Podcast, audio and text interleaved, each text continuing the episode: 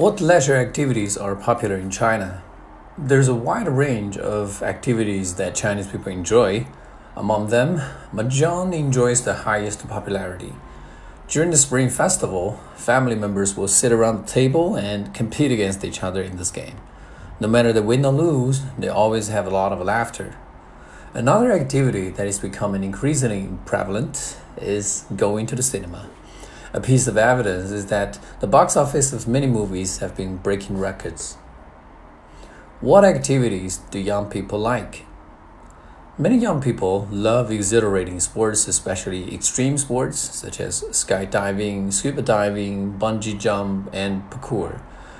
You know, some youngsters also enjoy activities at night, like going to a pub or karaoke with the friends to paint the town red.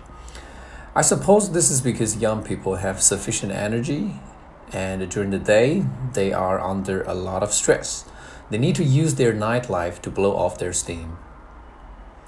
Do leisure activities need to be educational? Not at all. I reckon that leisure activities should just be relaxing. If they happen to be educational, that will be icing on the cake. But if they're not, I can totally accept.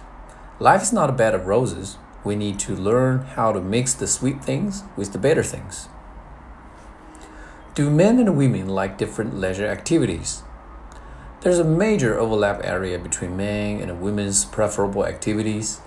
They all love massage, you know, uh, concerts, movies, and pubs. But of course, there are also many activities that do not coincide. For instance, Men are enthusiastic about strenuous sports, while girls always shun from them. On the other hand, girls love dancing, which men usually try to avoid because they do not want to be considered feminine.